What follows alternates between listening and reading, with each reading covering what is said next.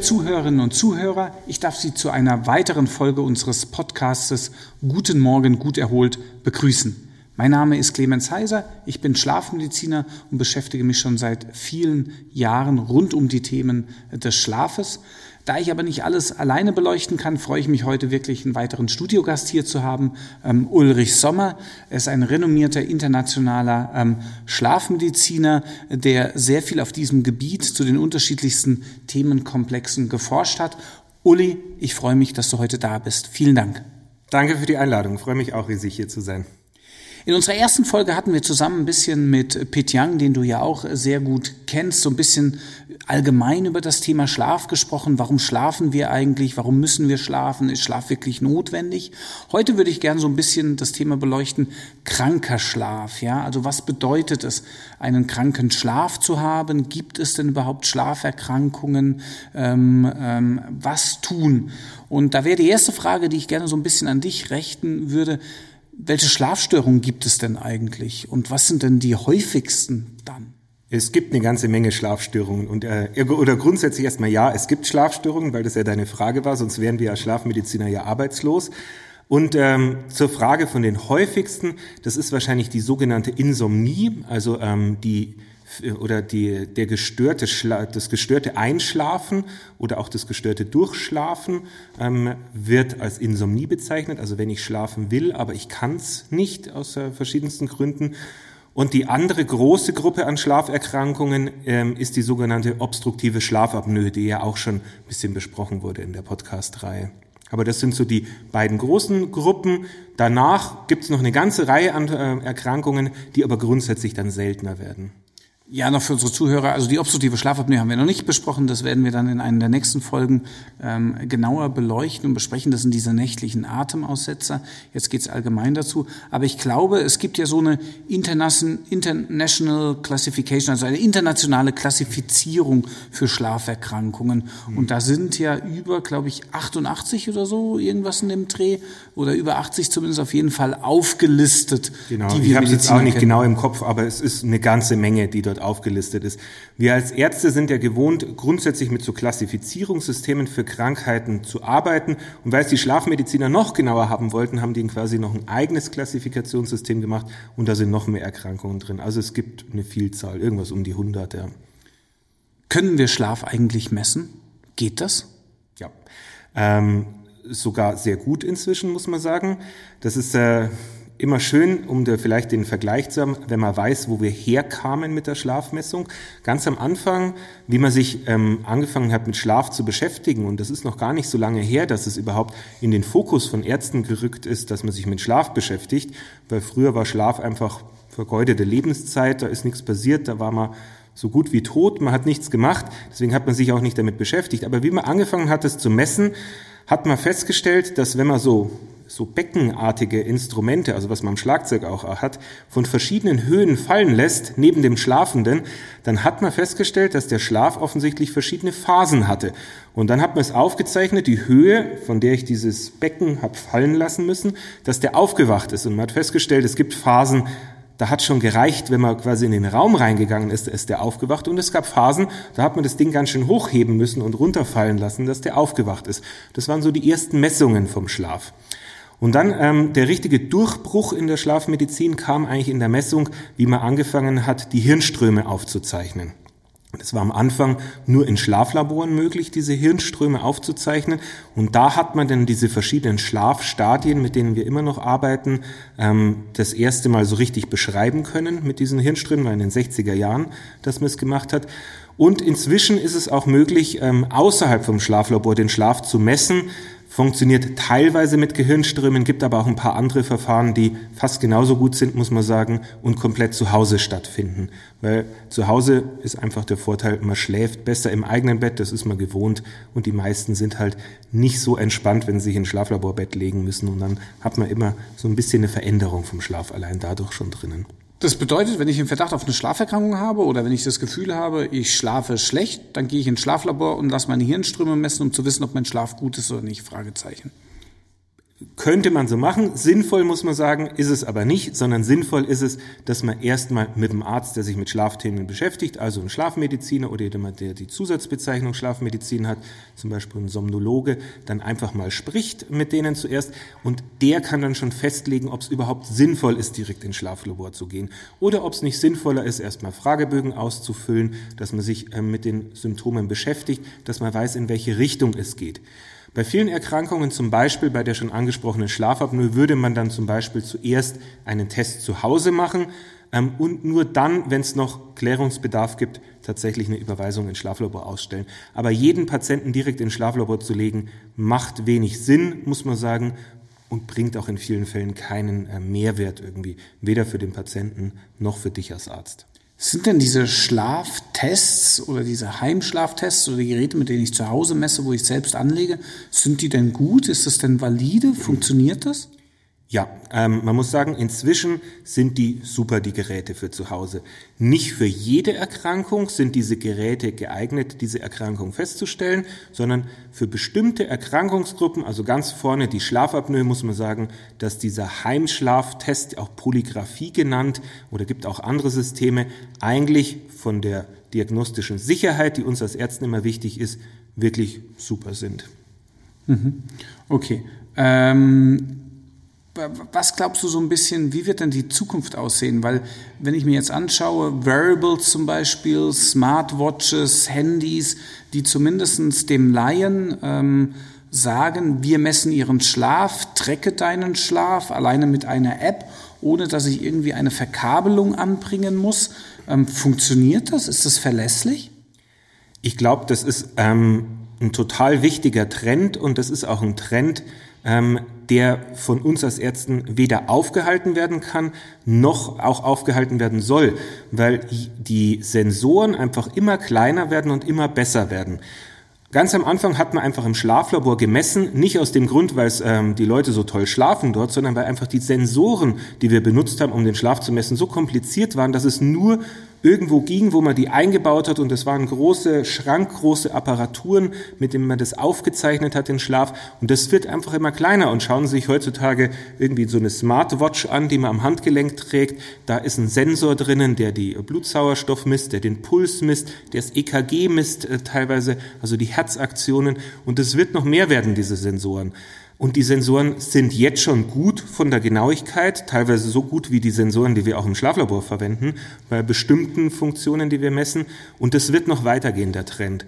Und ähm, deswegen wird es in Zukunft nicht für ganz viele Erkrankungen gar nicht mehr nötig sein, dass wir uns ins Schlaflabor legen. Es wird gar nicht mehr nötig sein, wenn wir die richtigen, richtigen Smartwatches oder Wearables oder sowas haben, ähm, tatsächlich vom Arzt ein Gerät mitzunehmen, sondern wir werden ganz selbstverständlich unsere Körperfunktionen aufzeichnen und werden diese ähm, Aufzeichnungen mit dem Arzt teilen und der Arzt wird da anhand von denen Diagnosen stellen können. Und das ist der Weg, wo es hingeht und ähm, das wird einfach immer weniger Arztbesuche erforderlich machen und es wird immer einfacher möglich sein, auch Diagnosen über die Ferne zu stellen ähm, und auch gute Diagnosen zu stellen. Genau, den Punkt mit den Variables, den du jetzt gebracht hast und so weiter, finde ich auch einen wirklich sehr, sehr wichtigen äh, Punkt. Ich glaube auch, dass der Trend dahin gehen wird. Die Technik wird immer besser. Das sehen wir, da stimme ich dir voll und ganz zu. Auf der anderen Seite haben wir Mediziner so ein bisschen das Problem mit diesen Variables natürlich, dass sie kein CE haben, also dass sie nicht zugelassen ja. sind als Medizinprodukt.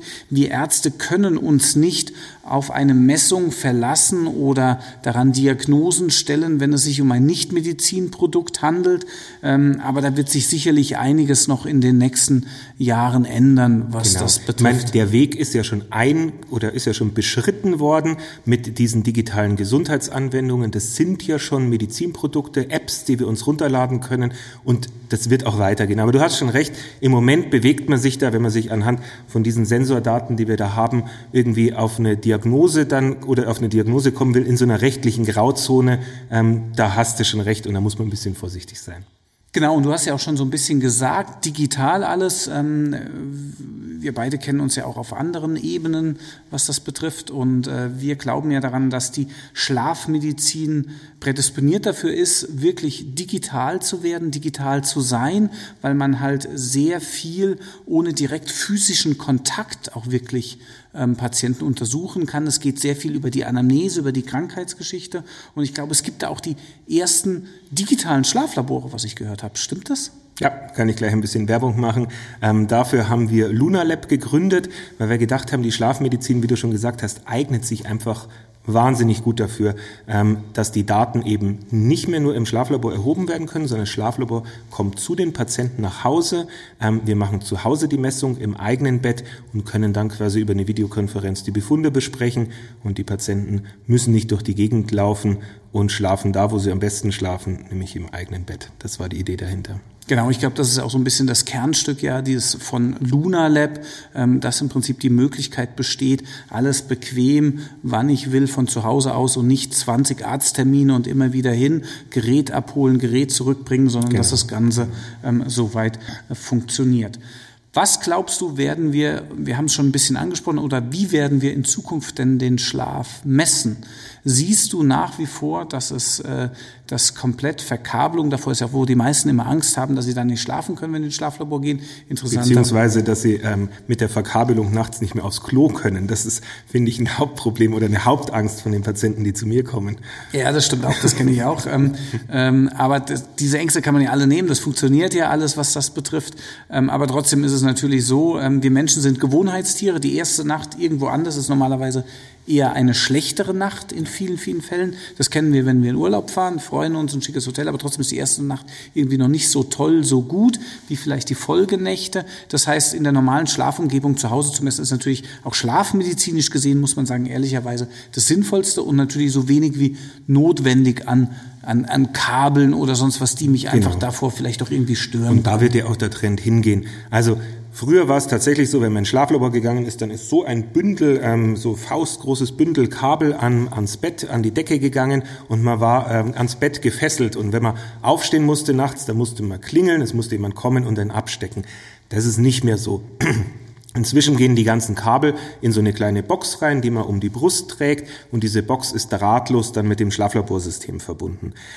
In Zukunft wird sein, dass diese eigenen Sensoren, die jetzt noch mit dem Kabel in die Box gehen, auf der Brust, von sich aus schon drahtlos die Daten dann irgendwo übertragen. Und das heißt, auch hier wird dieser Trend zur Miniaturisierung wird weitergehen und es wird für die Patienten immer angenehmer sein, mit diesen Sensoren zu schlafen. Aber trotzdem, sobald, wie du gesagt hast, man eben woanders schläft, ist es halt grundsätzlich so, ähm, dass der Schlaf schlechter ist. Und auch, wenn man ehrlich ist, wenn man weiß, dass jemand den Schlaf überwacht, ähm, dass jemand zuschaut, wann ich einschlafe, wie ich schlafe, dann ist das alleine schon ein Stressfaktor für ganz viele. Ähm, wäre es für mich auch, muss ich ehrlicherweise sagen. Und das macht es halt allein schon schwierig. Hast du selbst schon mal im Schlaflabor geschlafen? Ja, tatsächlich schon, weil ich einfach wissen wollte, wie es war.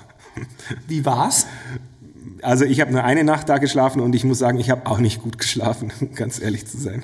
Ich habe auch schon, das war im Rahmen aber von einer Studie, in einer Medikamentenstudie sogar als Student. Mhm. Man hat das Geld gebraucht, jung und brauchte das Geld, so ungefähr, das dann entlohnt wurde, ähm, was das betrifft. Du musst dich dann da auch schlafen und ähm, ja, irgendwie hat es doch ganz gut geklappt. Also erstaunlich besser, als ich vielleicht am Anfang dachte. Aber ich war auch hundemüde gewesen, als ich damals dort war. Ähm, was kann ich denn jetzt aber als Betroffener tun, wenn ich das Gefühl habe, dass mein Schlaf schlecht ist? So ein bisschen hat man das mhm. ja schon angerissen äh, gehabt. Ähm, und zu wem kann ich denn bei Schlafproblemen überhaupt gehen? An also, wen würdest du dich wenden? Genau, also grundsätzlich ein guter Ansprechpartner ist der Hausarzt. Äh, viele Hausärzte machen auch Schlafmessungen. Ähm, man kann erstmal zur groben Einordnung da sicher hingehen. Ähm, und eine zweite gute Adresse sind alle Ärzte mit dieser Zusatzbezeichnung Schlafmedizin eben. Ähm, das ist dann schon für speziellere Fragestellungen, quasi wenn der Hausarzt, HNO-Arzt, Lungenarzt oder so nicht weiterhelfen kann, dann ähm, ist tatsächlich so, dass so Schlafmediziner eine super Adresse sind, weil das sind die mit der höchsten Ausbildungsstufe in Deutschland jetzt zumindest, die bei Schlafproblemen in aller Form dann eigentlich wirklich gut weiterhelfen können. Und was sind die häufigsten Probleme, worüber dann wirklich die Betroffenen, die uns dann oder dich, mich, wie auch immer, mhm. ähm, aufsuchen? Über was klagen die denn dann die Patienten? Also bei mir muss man sagen, ist es zweigeteilt. Ähm, die eine Hälfte von Patienten, die mich jetzt wegen Schlafproblemen aufsuchen, sind die Patienten, die sagen, ich schnarch und das stört mich. Und die zweite Gruppe von Patienten sind die, die sagen, ich habe den Eindruck, mein Schlaf ist nicht erholsam und ich bin einfach tagsüber müde, sagen die Patienten. Schläfrig, würden wir sagen. Mhm. Genau, das kann ich auch so. Das sind die häufigsten Ursachen. Ähm, ich habe vielleicht noch, dass die Bettpartnerin oder der Bettpartner ähm, berichtet darüber und sagt, hey du, ähm, Stimmt, die ähm, gibt's auch noch. Genau, äh, irgendwie stimmt was mit deiner Atmung mhm. in der mhm. Nacht nicht, da ja. sind Atemaussetzer dabei, du hörst auf ähm, zu atmen ähm, was das Ganze betrifft. Oder dass Sie sagen, der atmet irgendwie komisch oder irgend sowas. Ja. Genau, richtig. Und dann äh, wird er erstmal, geht er natürlich nicht beim ersten Mal direkt zum Arzt, sondern es dauert immer ein paar Jahre und irgendwann dann nach genug braun, blauen Flecken wahrscheinlich in der Seitenregion, genau, der, der Flankenregion vom Ellenbogen, genau, dann kommen die äh, dann doch wirklich hilfesuchend ähm, zu uns, was das betrifft und dann muss man das Ganze sehen. Ansonsten gibt es auch noch hin und wieder Patienten, muss ich ehrlich sagen, die mit den Beinen Problemen haben, wo in der Nacht sehr viel gezahlt gezappelt wird, um ganz einfach gesagt oder so weiter, ähm, die äh, dahingehend Probleme haben und die Bettdecke ist weggestrampelt und äh, der Nachbar ist vielleicht aus dem Bett getreten worden, ja. Bettnachbarin, der Bettnachbar, ähm, dann, äh, das ist die andere Geschichte, vielleicht auch noch ein gewisses Anteil an Patienten und ich habe hin und wieder auch doch einiges an Patienten, die Ein- und Durchschlafstörungen haben, also die einfach das Problem haben, das ist ja auch die häufigste Erkrankung, wie du anfänglich schon schön beschrieben genau, hast, diese ja. Insomnie, ja. diese Schlaflosigkeit, Hilflosigkeit, wenn man will, ähm, die einfach damit Probleme haben. Hier sind ja vor allem Frauen während den Wechseljahren betroffen. Ähm, da erwischt es ja viele. Das kann einfach nur mal vorübergehend sein. Klar, Passagier, das kennen wir alle. Stress, Belastungen etc., dass es Nächte gibt, wo man nicht so gut schläft. Aber dann gibt es ja einen Stressor oder einen auslösenden Faktor dafür, den man dann ja auch normalerweise entweder wieder bewältigt und das alles wieder gut wird oder aber ähm, das Ganze chronifiziert. Weil wir halt beim Schlaf auch viel lernen und wir lernen eben auch den schlechten Schlaf. Und das ist genau der Punkt, dass eigentlich das, was uns am Schlaf gehindert hat, dann vielleicht wegfällt, aber dieses erlernte schlechte Schlafverhalten, das bleibt dann. Ja, war super spannend. Ich glaube, wir könnten echt wirklich wieder noch stundenlang weiter erzählen. Ähm, und in weiteren zahlreichen Folgen darüber reden. Es gibt so viele Silhouetten des Schlafes. Das ist der Grund, glaube ich, warum er uns beide auch so fasziniert, das Ganze. Ähm, vielen Dank, dass du heute da warst. Ja, ähm, wir werden gefreut. uns nochmal in einer weiteren äh, Folge sehen. Dann speziell, wenn es um dein Steckenpferd, die obstruktive Schlafapnoe geht. Ähm, ich bedanke mich bei allen Zuhörerinnen und Zuhörern, dass Sie bei äh, Guten Morgen gut geschlafen, äh, Guten Morgen gut erholt, Entschuldigung, fast das gleiche, ähm, mit dabei waren, sind. Und ich freue mich, Sie in einer der nächsten ähm, Podcast-Folgen wieder zu sehen, zu hören. Ähm, vielen Dank. Bis dann.